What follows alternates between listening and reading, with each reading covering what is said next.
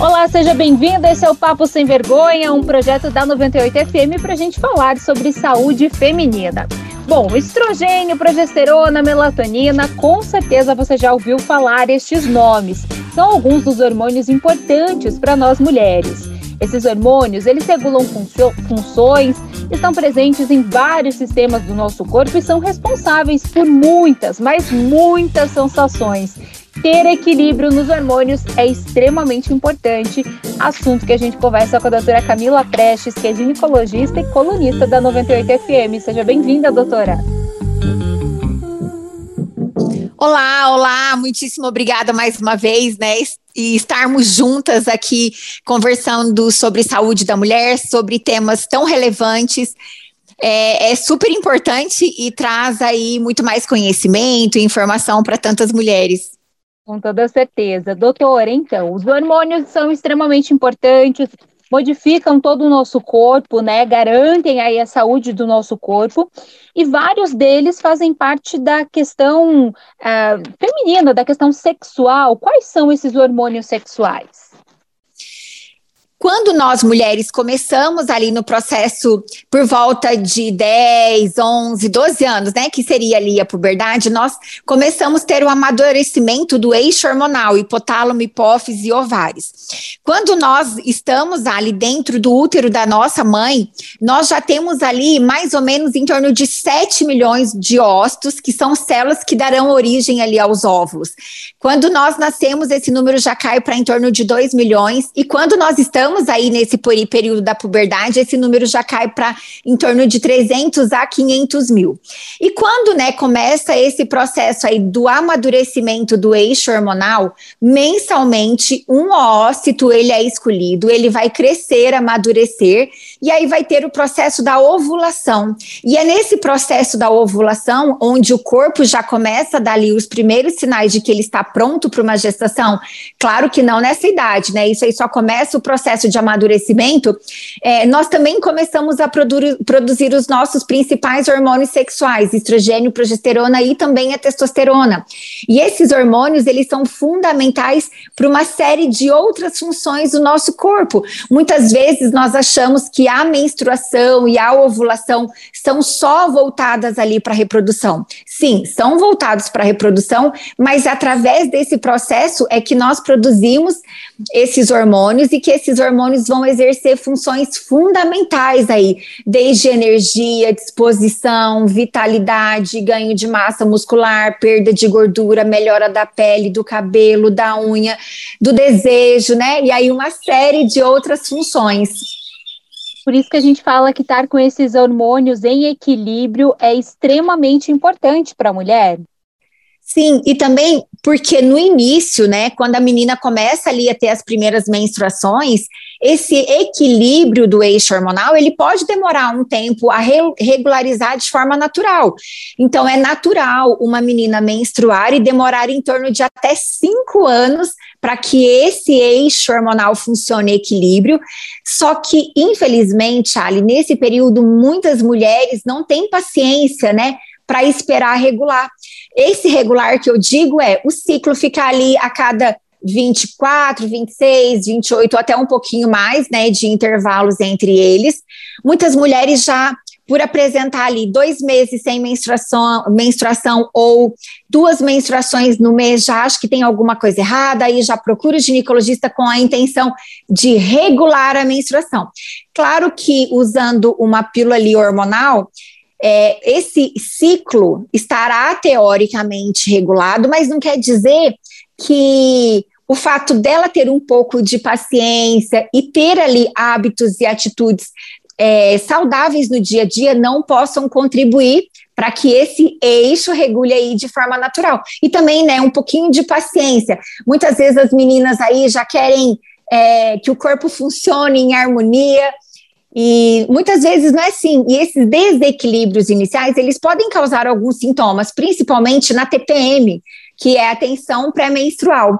Cada mulher, olha, aí no período da TPM, que geralmente é em torno de 7 a 10 dias antes da menstruação, pode apresentar aí sintomas dos mais variados e específicos. Para você ter ideia, existem mais de 150 sintomas ou sinais aí descritos na literatura, porque cada mulher é única, cada mulher ali pode apresentar as suas próprias sintomatologias. E aí, o que, que a gente tem que fazer? Tentar organizar todos esses sintomas para que a mulher possa viver de forma mais equilibrada, inclusive, né? Quando a gente fala de hormônios, nossa, tem vários, né? Você estava comentando aqui comigo, tem mais de 200, né, que atuam no nosso corpo e tal. Mas tem dois que são especiais aí para as mulheres, que é o estrogênio e a progesterona. Qual que é a importância desses dois hormônios no nosso corpo e a influência deles? O estrogênio, que ele pode ser dividido, quer dizer, pode ser não, ele é dividido em estradiol, estriol e estrona. Ele exerce principalmente função aí no útero, para preparar esse útero para uma gestação. E a progesterona, como o próprio nome diz, progestação, também vai preparar o útero e o corpo todo da mulher para uma gestação. Só que, ao mesmo tempo, ele está preparando o corpo dessa mulher, está preparando o útero dessa mulher para uma gestação, esses hormônios vão exercer outras funções vão exercer funções aí na qualidade muscular, na qualidade óssea, na função cardíaca, na estruturação aí da nossa lubrificação e hidratação vaginal, na proteção do endométrio contra, contra câncer de mama, na proteção da mama contra câncer de mama, na nossa memória, no nosso raciocínio, na nossa cognição.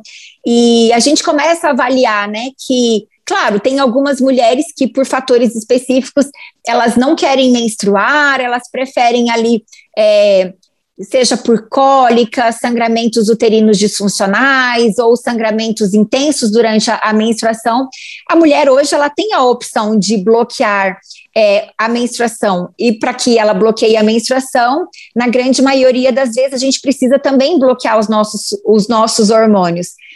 E, ao mesmo tempo, então, ela vai conseguir ali ter um processo do bloqueio da menstruação, do bloqueio da ovulação, mas infelizmente a gente não consegue ter tudo, né, Ali? E aí, muitas vezes, a gente acaba de é, deixando de lado esses outros benefícios aí para o nosso corpo.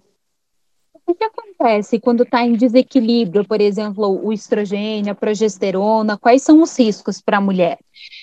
Quando a mulher tem um estrogênio alto e uma progesterona baixa, porque assim, ó, a progesterona ela só é formada na segunda fase do ciclo. Eu vou tentar resumir aqui de uma forma bem clara, bem simples para as mulheres conseguirem entender.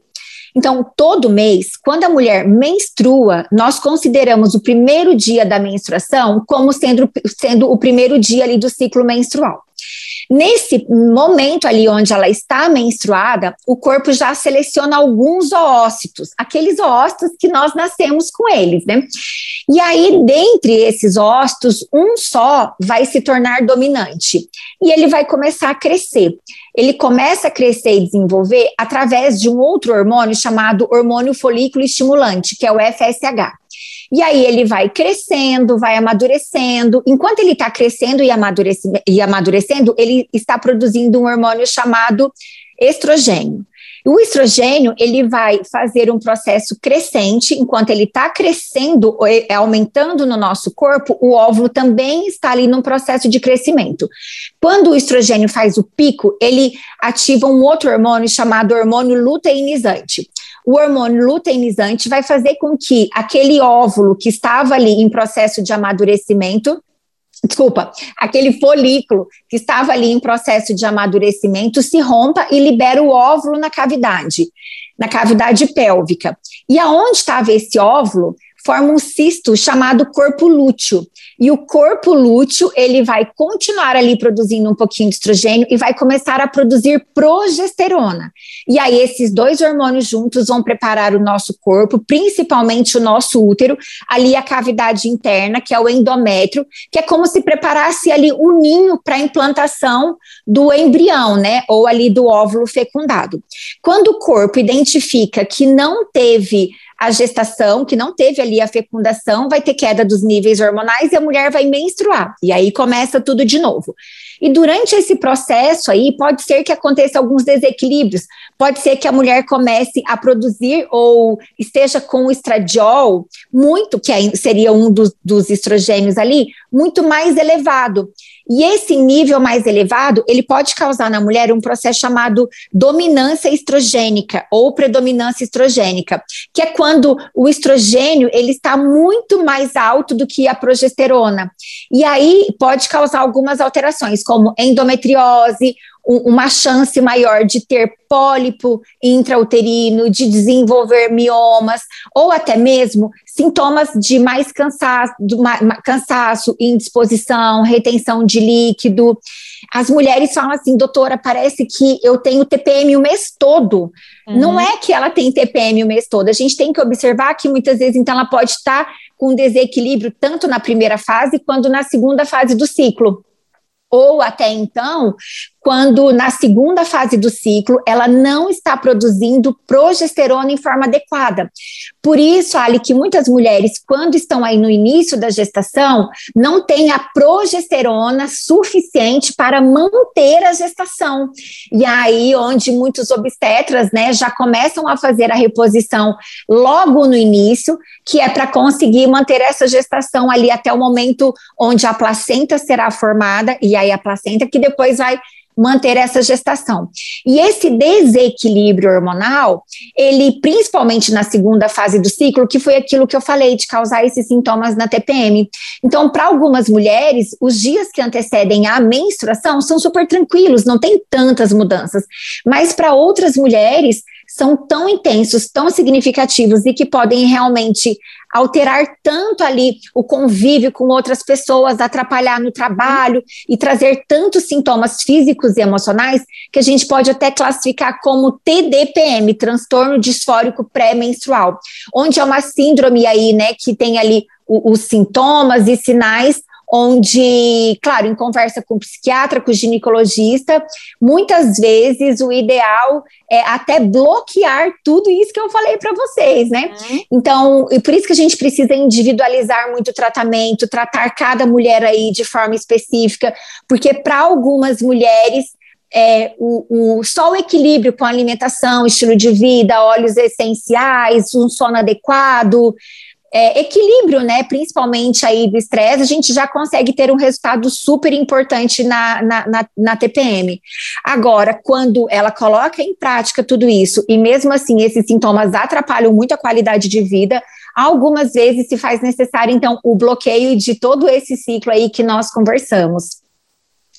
E aí, então, que você tinha perguntado, né, só para finalizar, então, claro. então, o desequilíbrio, inclusive, pode causar doenças como endometriose, miomas, sangramentos uterinos disfuncionais, que são essas alterações que eu falei para você aí da predominância estrogênica. Quando a gente fala de hormônios, não é uma questão só assim do, do nosso corpo produzir algo só interno, mas tem né, uma atitude interna, vamos assim dizer. Mas tem atitudes que a gente pode ter todos os dias, então hábitos saudáveis que vão influenciar nessa produção hormonal? Com certeza absoluta, Ali. Isso para mim é, eu acho que é um, um, dos principais fatores aí, principalmente relacionado com o cortisol. O cortisol, né, que é o nosso hormônio aí do estresse, que ele precisa estar equilibrado e hoje, frente tudo isso que nós estamos vivendo de pandemia, isolamento social, onde as pessoas né, estão aprendendo a viver de forma diferente é, com uma intensidade aí, né, de informações o tempo todo, onde isso vai alterando muitas vezes os nossos níveis de cortisol, e o cortisol ele pode ter sim influência no nosso eixo hormonal, até porque é, o, o, ali o nosso ciclo hormonal feminino ele varia de, de, uma, duas glândulas, né? Que ficam ali no nosso cérebro e também do ovário. Então, seria hipotálamo, hipófise ovários, mas a produção do cortisol ela é hipotálamo, hipófise adrenal, que são glândulas que ficam ali em cima do rim, dos rins, e que quando a gente começa a ver, tá tudo interligado. O nosso corpo, ele é reflexo daquilo uhum. que nós vivemos, daquilo que nós fazemos, daquilo que nós pensamos.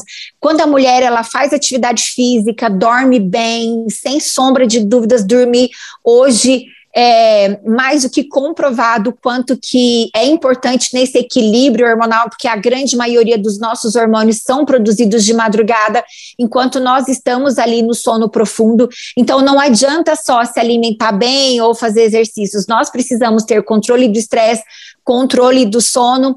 É uma vida em equilíbrio, né, Ali? E não é um equilíbrio semanal, é um equilíbrio constante o tempo todo.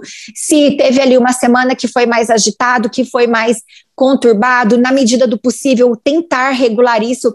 Uma semana de sono inadequado comprovadamente já altera a libido. E Nossa. quantas mulheres hoje, né, uhum. reclamam aí de falta de libido, muitas mulheres estão querendo dicas o tempo todo de como melhorar a libido, como ou como tomar uma pílula mágica para aumentar a libido. Isso não existe, nós precisamos entender que o nosso corpo ele reflete a forma como nós estamos vivendo. Então, faz parte, né? Manter aí uma rotina de hábitos saudáveis o tempo todo.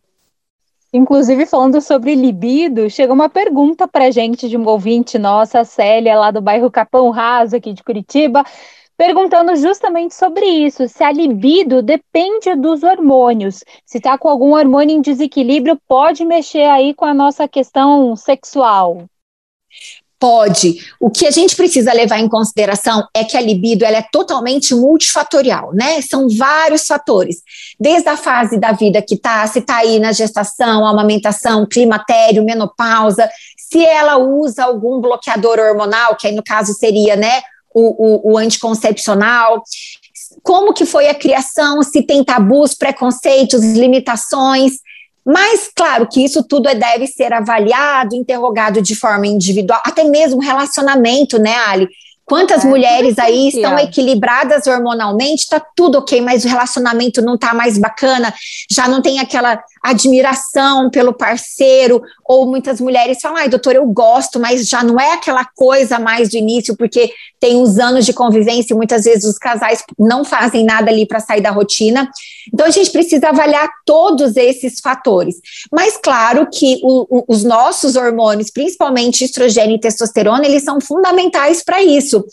E que quando é, a mulher percebe ou avalia junto ali com o terapeuta ou com o ginecologista que, dentre todos esses fatores, não tem nada ali chamando atenção, mas a gente tem sim um desequilíbrio hormonal, nós podemos repor, adequar esses hormônios para que ela viva melhor. E aí entra um processo do quê? Do climatério.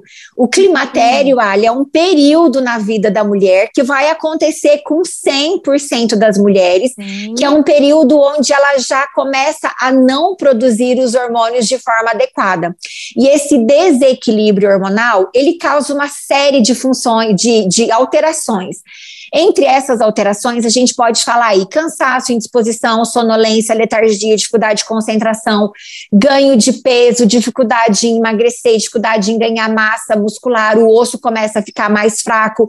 A gente começa a ter muitas alterações ali do ciclo hormonal, então muitas vezes fica dois, três meses sem menstruar, ou menstrua duas vezes ao mês, o fluxo pode aumentar ou o fluxo pode diminuir, a libido diminui, é, as mudanças vaginais ali, principalmente em relação à lubrificação, hidratação. Então você começa a avaliar que é uma série de, de, de mudanças que acontecem. Claro que isso é muito variável, algumas mulheres vão apresentar com mais intensidade, outras não vão apresentar, e o que leva muito em consideração é como que essa mulher se cuidou até agora. O que ela fez para que ela tenha aí um estilo de vida muito mais saudável. E aí, esse período do climatério antecede uma data. E essa data é a menopausa, que é, um, é uma data ali na vida da mulher que onde nós falamos que a mulher está em menopausa depois que ela ficar exatamente 12 meses sem nenhum ciclo menstrual e sem estar hormonalmente bloqueada. Então, ela não está usando nada para que bloqueie esse ciclo e ela fica aí durante 12 meses sem, sem a uhum. menstruação. Então, completou ali 12 meses sem menstruar, Claro, e baseado também nos exames laboratoriais, em todos os sintomas, nós falamos: ó, você está em menopausa.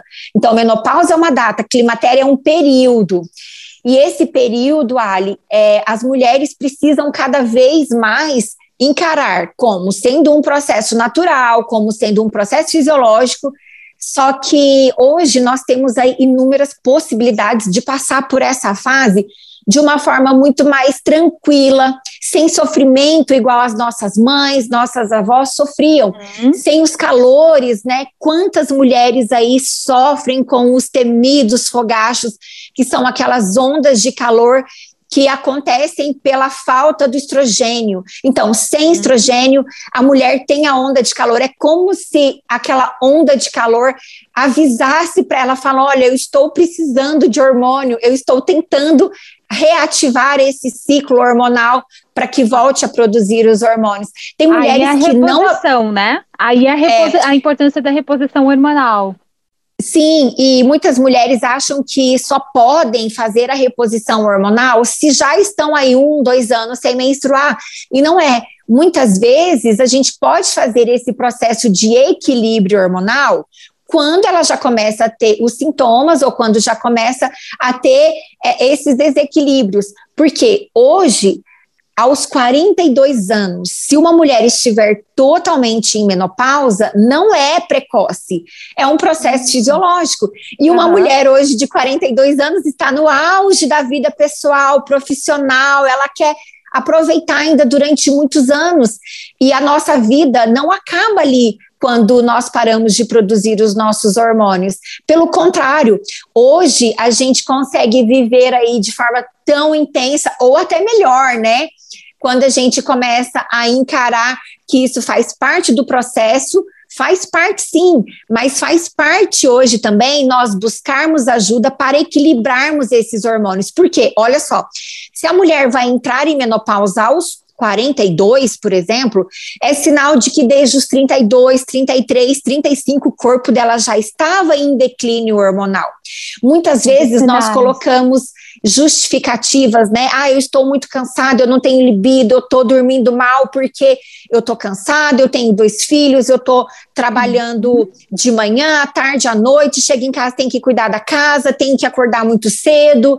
E claro, é uma somatória tem todos esses processos também, só que muitas vezes, quando nós estamos equilibradas hormonalmente, tudo flui melhor, nós temos mais energia, mais disposição, a vagina fica mais úmida, mais lubrificada, nossa libido melhora, nós conseguimos ganhar massa, perder gordura, dormir bem, viver bem. E essa que é a ideia hoje, né? Cada vez mais nós estamos desmistificando a reposição hormonal, mostrando para as mulheres que elas podem sim fazer a reposição hormonal ou equilíbrio hormonal de forma segura, sem tantos medos igual as mulheres tinham antigamente. Cada vez mais nós temos hormônios ali que tem moléculas idênticas ao que o nosso corpo. Então, é um processo como se desse continuidade na nossa própria produção. E esses benefícios são, sem sombra de dúvidas, sensacionais aí para as mulheres, porque protegem a nossa parte cardíaca, protege a nossa parte muscular, óssea, metabólica, a nossa memória, raciocínio, cognição, né, Tudo. né, de uma forma geral ali uhum. cerebral.